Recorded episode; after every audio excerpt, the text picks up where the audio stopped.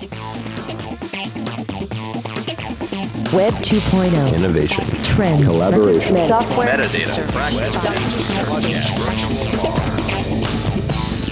Got the world turning as fast as it can? Hear how technology can help, legally speaking, with two of the top legal technology experts, authors, and lawyers, Dennis Kennedy and Tom Mighell. Welcome to the Kennedy Mighell Report here on the Legal Talk Network. And welcome to episode 81 of the Kennedy Mighell Report. I'm Dennis Kennedy in St. Louis. And I'm Tom Mighell in Dallas. Today's podcast is brought to you by our sponsors. PC Law from LexisNexis, a leading provider of information and business solutions. Get your free 30-day trial at pclaw.com slash radio. And Clio, online practice management for attorneys at goclio.com. In our last podcast, we talked about mobile web design and a, and a bit about the mobile first web design philosophy. In this episode, we discussed the growing interest in some of the real world implications of moving so much of our lives into the digital world. Tom, what's on our agenda for this episode? Dennis, in this edition of the Kennedy Mighell Report, we are going to talk about the idea of digital estate planning and how you might go about making sure your digital assets are protected. Uh, in our second segment, we will do another version of our revisiting segment and uh, revisit the topic of our last episode, mobile web design. And we'll finish up with our parting shots, that one tip, website, or observation that you can start using the second this podcast is over. But first, uh, let's get started with our opening segment, and that is digital estate planning. There have been a lot of articles lately on the subject. If I, I, went on Google and I just typed it in and found a lot of things in the past just one or two months on the subject of digital estate planning, I think with good reason. Uh, you know, as we all find ourselves moving increasingly online, uh, there's a lot of stuff out there that needs uh, to be taken care of if you know, don't want to talk about sensitive subjects, but if we ever died or we ever become incapacitated and, and can no longer go online, I, we seem to see stories, I seem to see stories every week about a family member who cannot get into a bank account or some online service because they didn't have access to the right passwords or the right account information. I, I personally have several friends on Facebook who have died and their pages are still up on Facebook and I get rem- reminders about their birthdays. Dennis, it seems like a pretty big issue. Why are we hearing so much about it recently, do you think? Well, I, I, think it's a growing thing, and, and not to pat myself on the back too much. A couple years ago, I wrote a, a, long article about some of some of these issues, and I think they were just coming in into play then. But I think that that now you, you see that so much of our lives are digital from, you know, online bill paying to online bank accounts and everything's sort of moving us paperless. So we have all these accounts online. You know, the, as you mentioned, Facebook, uh, we have all these other online entities. I mean, some people say that, that most people regularly use 20 or more passwords on accounts. Uh, uh you know, so there's, there's a lot out there. I know for me, I, I've given it a lot of thought recently, Tom, as you know, with with my uh, health experience with the blood clot. And I know I kind of startled you one day by suggesting that I, I wanted to have you be my the the executive of my digital estate to help my wife out to kind of sort out my you know digital properties and my you know what I laughingly refer to as my internet empire. So I I think there's a lot going on now, but but I think that um, there is a huge amount of interest, and like you say, it's starting to touch on people. It's it's an eerie thing, as you mentioned, Tom, that you're on Facebook and you see a recommended friend and it's you know it's someone who's died and that, that their family has just left their account up. And it, it's a, it, it can be a little bit eerie. So I, I think you see a lot out there and there's a financial aspect. I think the estate planning legal community has has started to take interest in it because they're on the front lines of this um, and they're starting to deal with these issues. And uh, you know a, a, couple of things recently i, I, I think are uh, have been really good. And, and I want to point out in particular our friend Sharon Nelson, who wrote an article where she actually, in addition to discussing this, uh, published on her Ride the Lightning blog the actual language she put into her will to deal with some of the, the digital issues. And I think that's a really useful um, educational tool and a way for people to to start th- thinking about it. So I, I think that's in a way it's a perfect storm. But I, I think it, as we said in the lead in time, it's sort of like you know the the digital world is sort of colliding with the the real world in a lot of different ways. You know, I, I really like the um, the language that Sharon includes in her article. We'll make sure that that's posted to the show notes, and it's something that I'm going to pay a lot of attention to because I don't currently have that kind of language in my will, and uh, I, I, think it's I think it's tremendously important. You know, based on some of the things that you you just mentioned, if I were to go on a rant today uh, in this podcast, one of the things you said is that that uh, most people regularly use 20 or more passwords, and I I went and looked. I I think I mentioned it on this podcast before. I use LastPass to manage all my passwords, and the idea is that uh, that with LastPass you can have a different password for every site you go to, which obviously is the best practice, having a different password at every site you have. And I went and looked, and I have 384 different passwords, or at least sites with different passwords. I think I have maybe 11 duplicates um, out of those 384, and and and it, it makes me angry that people are only using 20 or more passwords. I think that from a digital asset standpoint, though, that certainly makes it a lot easier to to manage. But um, on my end, uh, managing 384 passwords, if I happen to to go away, won't be difficult because with using a service like LastPass I only need to be able to give them one password, and that's the password to get into my account, and they will immediately have access to every password I have for every website they need. So, being able to give access to people uh, uh, to those types of things, I think, is tremendously important, and I think we're going to talk about some ways to do that a little bit later. I, you know, I was uh, reading an article that we'll post in the show notes uh, on, called "Postmortem Life Online." And one of the things she mentioned was an estimate on how many people die per year on Facebook, and her, her she she cited a, a, study that estimated that last year 408,000 people died.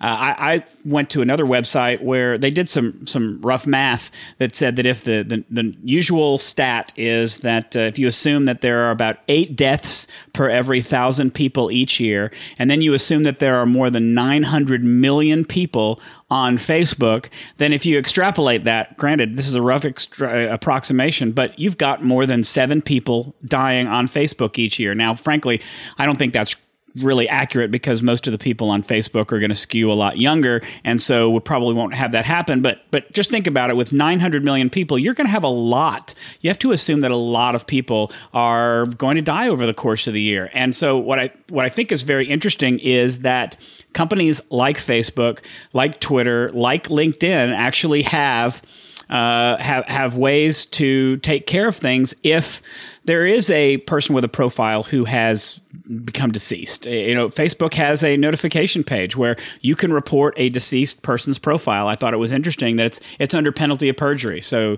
you actually have to swear that, that this person is deceased. I imagine that it could result in a lot of problems if you do that, um, and it's not true. Once that account is is memorialized, Facebook is going to take down certain content, their contact information, status updates. You know, only confirmed friends are going to be able to see that page, and it's, it is left open so that friends can leave memorials or remembrances or things like that. I think that's a smart idea and, and a way that that some of these services are working to uh, to, to to help protect digital assets. Twitter has a as a service that you can uh, uh, notify people of a deceased user. LinkedIn also has a, a feature that you can let people know if there's a, a deceased person. But I think, frankly, if you if you happen to be thinking about any service, just go to Google and type in deceased person and whatever the name of the service is, and you may be taken to a link that shows you how to report it in that event. Which I think, if you're going to be sort of an executor, a digital executor, is something that uh, that you'd want to know. That you'd want to be able to to know how to deactivate those accounts and make sure that people uh, to uh, break those down uh, once uh, once people are uh, are deceased. Dennis, any ideas that you've thought of to you know what to keep up and what to keep down? Those those types of things. Well, I, I think uh, there are a number of rules of thumb that, that I think we'll get into. But I, you know, I earlier in my career I did estate planning legal work, and so it's to me, as I said, it's really interesting how the digital world has hit the real world. And um, you know, in my own experience, I remember going because I had a I was under anesthesia for a, for a small procedure, and you know, I needed to bring in my health care power of attorney, and.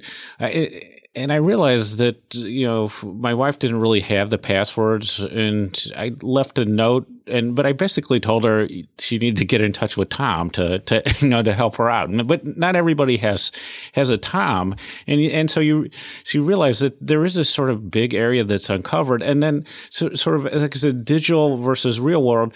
There's sort of two issues you think about. So a lot of people say, well, what happens if I die? But it's it's really more likely you're going to become incapacitated in in some way, and so there there there are those two issues, and you and you start to say, well, does do the traditional tools work, and and you see there's some pretty significant gaps. So, in a durable power of attorney, they expire when the person dies. Um, and with a, if you say, well, there's an executor of of my estate that could handle it. You know, it takes a while to get, you know, at least a few days to get them appointed. Um, if you say, well, I have a living trust, and uh, then the trustee could do it. Well, the trustee has powers over what's in the trust, and most people aren't going to be putting their Facebook account and all these other stuff into a trust. So, sort of those traditional uh, approaches break down, and and I think there's some important categories to think about. Tom, as you say, when you, you think of what you want to keep up, what you want to take down, but sort of what you want to do. And so, for the me that the one that I really worry about is that gap right there, which is the the the thing you want to do immediately and when you want to notify people. So I think, especially with Facebook, many of people's best friends are their internet friends these days, and you know, in the traditional uh, world, you know, the funeral could happen before a lot of people know, especially if you don't have access to email, to Facebook accounts, those sorts of things.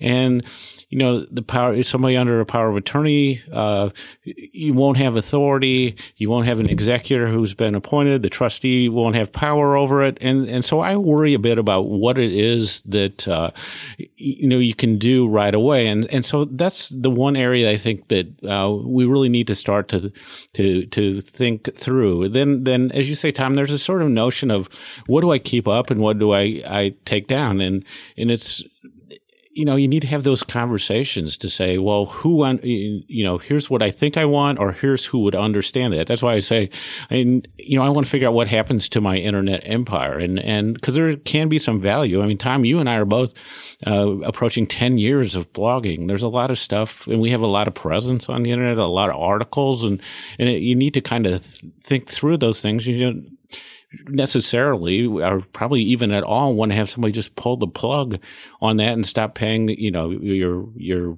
web host and and start taking down accounts. Um, i think the facebook legacy pages as you discussed are really important. And then i think uh, time to turn it back to you. I, I, think there's this whole notion of of digital property. Like i said we have blogs you have pictures you have video um, iTunes, music, ebooks, all those sorts of things that in a, in a way, nobody really knows exactly how to handle those things when somebody dies.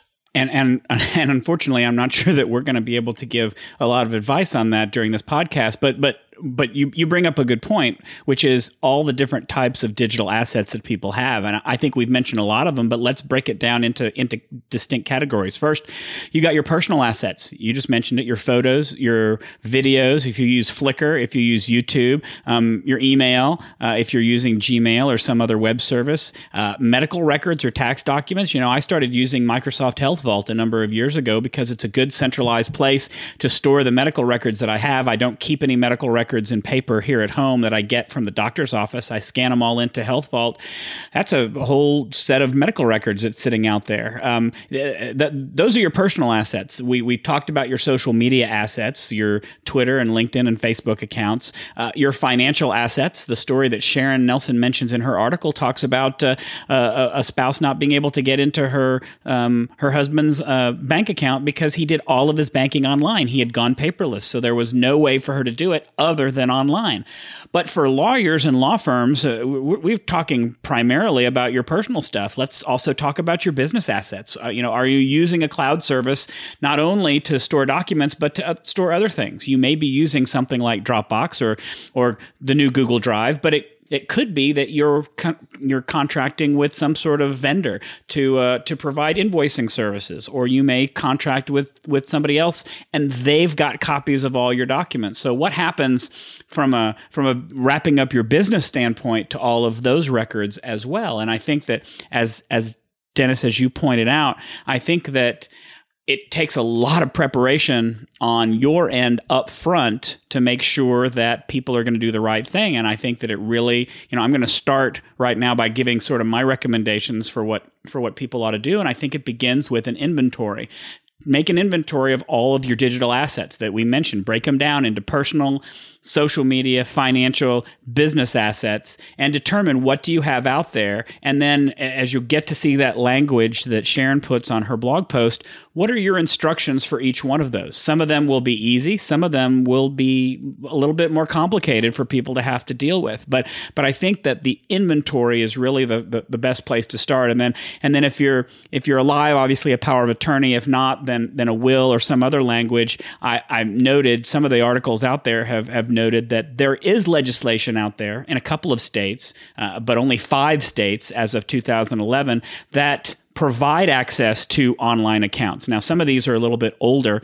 Um, they dealt mostly with email, and only a couple of recent ones have dealt more with social media accounts and things like that. But it, it, it's I think what's important is that you can't rely on the legislature to protect you in this case, which means you've got to get some sort of document in writing that gives the people who are there after you the the ability to go and take care of these things. Dennis, uh, before we wrap up, what are some of your suggestions for uh, for taking care of this?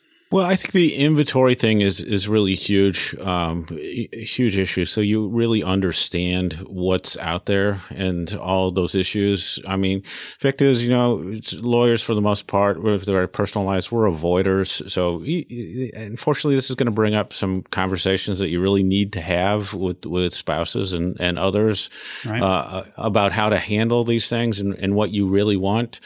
There's sort of, you know, in my experience in the estate planning world, we all sort of have this this notion that we're kind of going to know when we die and that, uh, you know, we'll spend the last dollar and, you know, we'll be able to plan all these things. But the, that never really happens. So it's, it's kind of, you need to realize like what, how big of a mess do you really have at the moment and what can you do about it?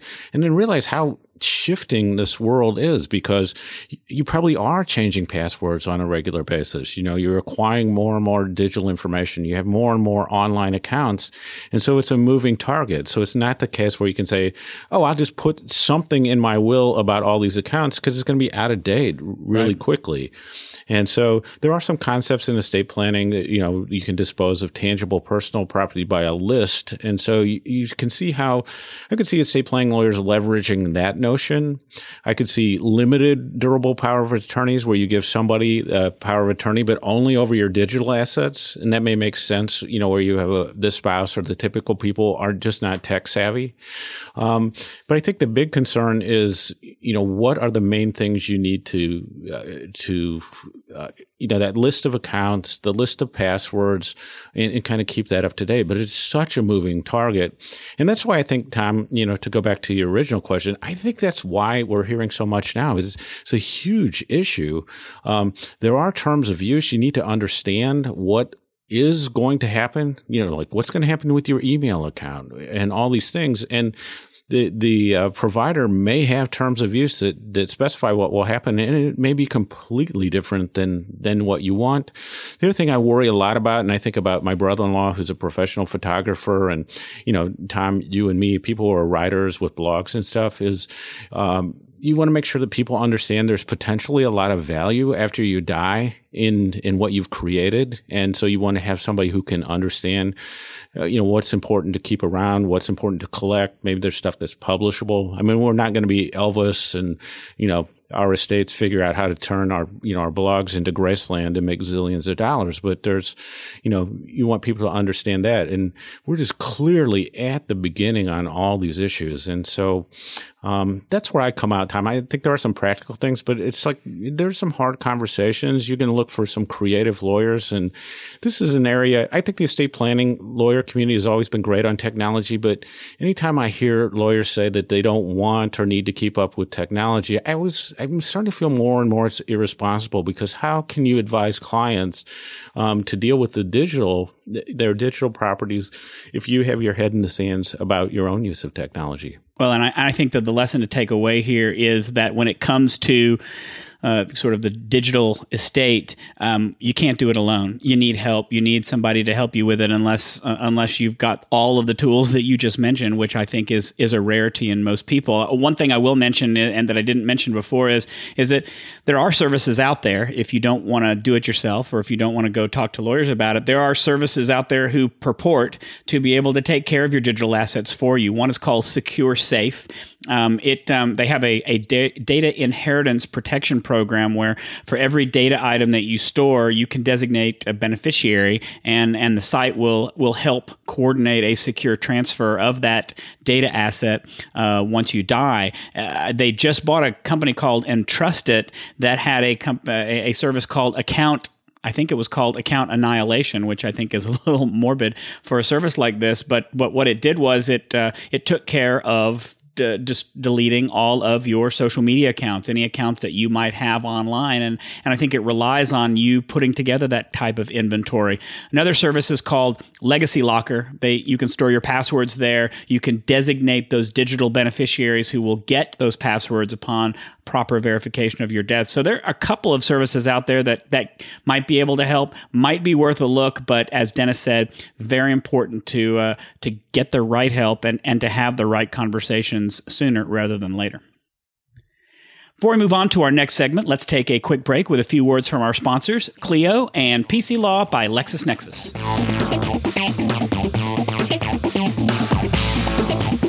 Hi, my name is Kate Kenny from Legal Talk Network, and I'm joined by Jack Newton, president of Clio. Jack is going to introduce us to the world of cloud computing and how it can be beneficial to lawyers and law firms. Jack, we're hearing great things about cloud computing and its utility for law firms. Can you tell me why so many lawyers are excited about cloud computing?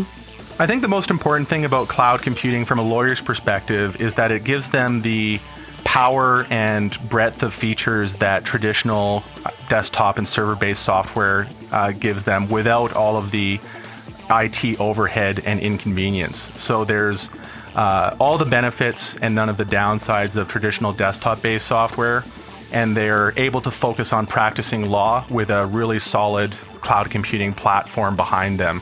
So I think that's where you're seeing a lot of the the excitement is they're now able to realize the the potential of IT without all of the headaches. We've been talking to Jack Newton, president of Clio. Thank you so much, Jack. Thank you. And if you'd like to get more information on Clio, feel free to visit www.goclio.com. That's G O C L I O.com. If you like listening to the Kennedy Mighell Report, you might also like the podcast, Law Technology Now, on LegalTalkNetwork.com. Tired of all the headaches of running your law firm? Want to spend your time doing what really matters? Then you need PC Law. PC Law from LexisNexis is the legal industry's best selling matter, billing, and accounting software. It has never been easier to manage your law firm and serve your clients. Get back to doing what matters to you. For a free trial, go to pclaw.com slash radio. That's pclaw.com slash radio or call us at 800 685 2161 today. You can advertise with us at Legal Talk Network and have your own commercial play in this podcast. Just give us a call anytime at 781 551 9960 or shoot us an email at admin at LegalTalkNetwork.com. We're glad you're listening to Legal Talk Network. Check us out on Facebook, Twitter, and LinkedIn too.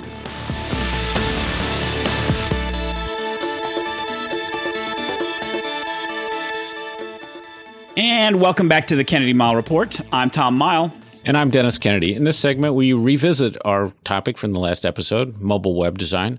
Tom, last time we talked about how the growing importance of having a website that people can view and use effectively on a, a smartphone or iPad has has really become something to think about for people. Now, admittedly, some might see this as an esoteric topic for for uh, legal technology, the whole idea of web design, but I think it's going to become a very important issue um, in, in the very near future. Follow up thoughts on the last episode? Well, I will take an esoteric topic and bring it down to a real world example, which was this past week. In fact, it was just a couple of days ago. Um, that, that really confirms what we talked about. I needed to get a new, some new um, replacement ink cartridges for my printer. So I was going to go to Staples to get them.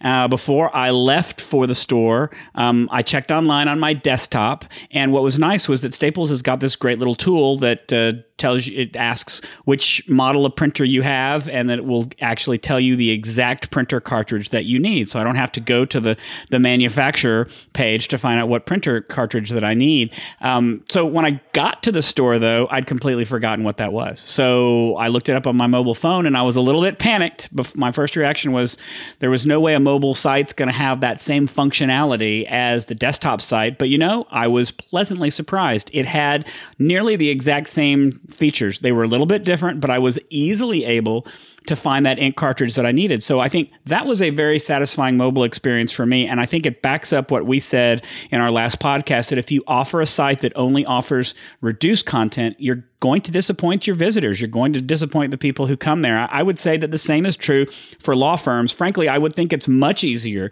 for a law firm to, to offer full content. Law firm sites are nowhere near as complicated as a business site like Staples or even sites with more complex content management like news and, and other information sites.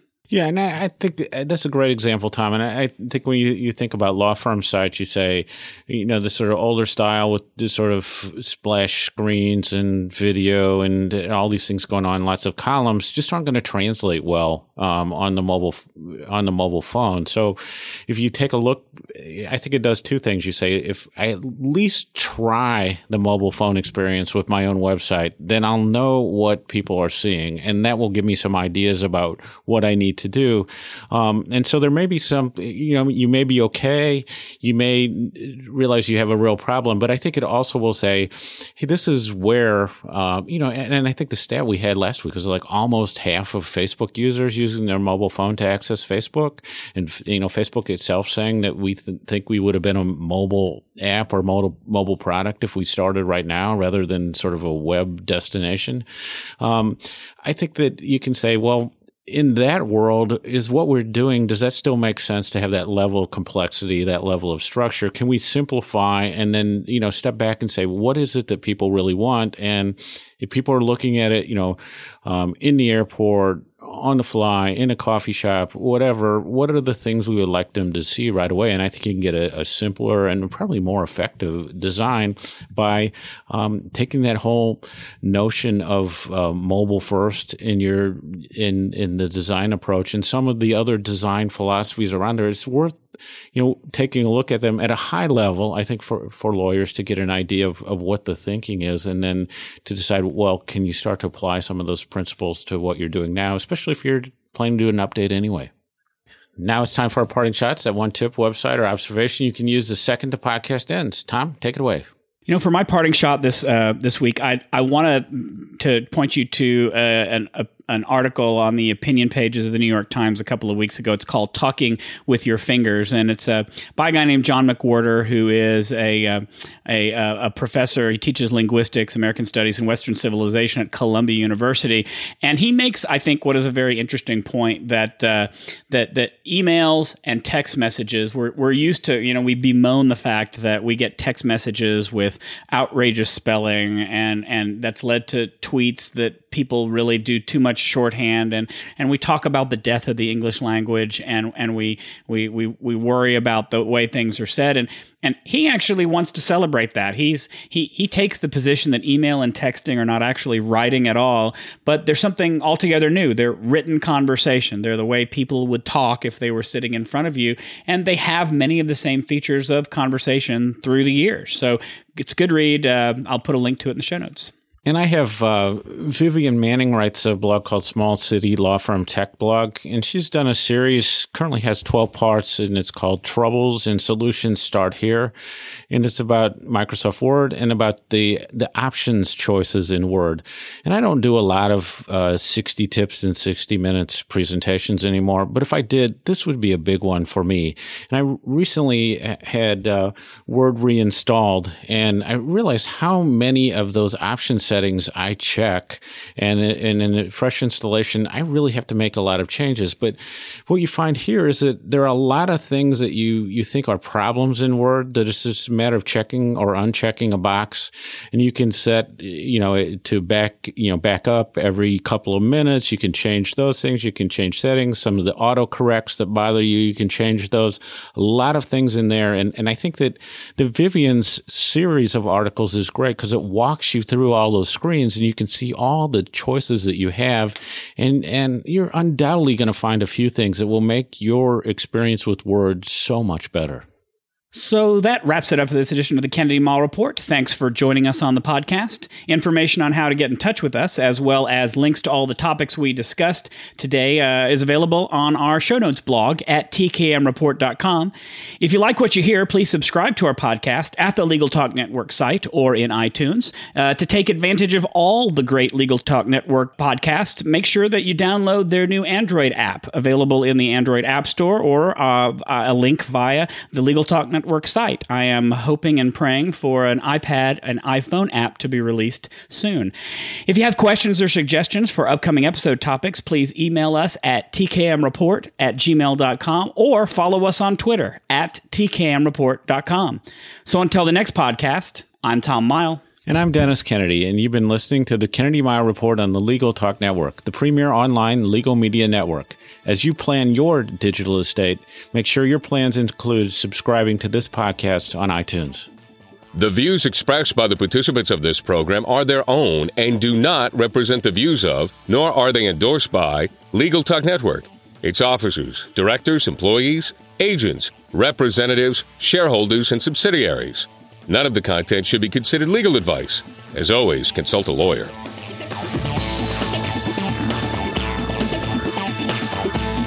Thanks for listening to the Kennedy Mighell Report. Check out Dennis and Tom's book, The Lawyer's Guide to Collaboration Tools and Technologies Smart Ways to Work Together, from ABA Books or Amazon. And join us every other week for another edition of the Kennedy Mighell Report only on the Legal Talk Network.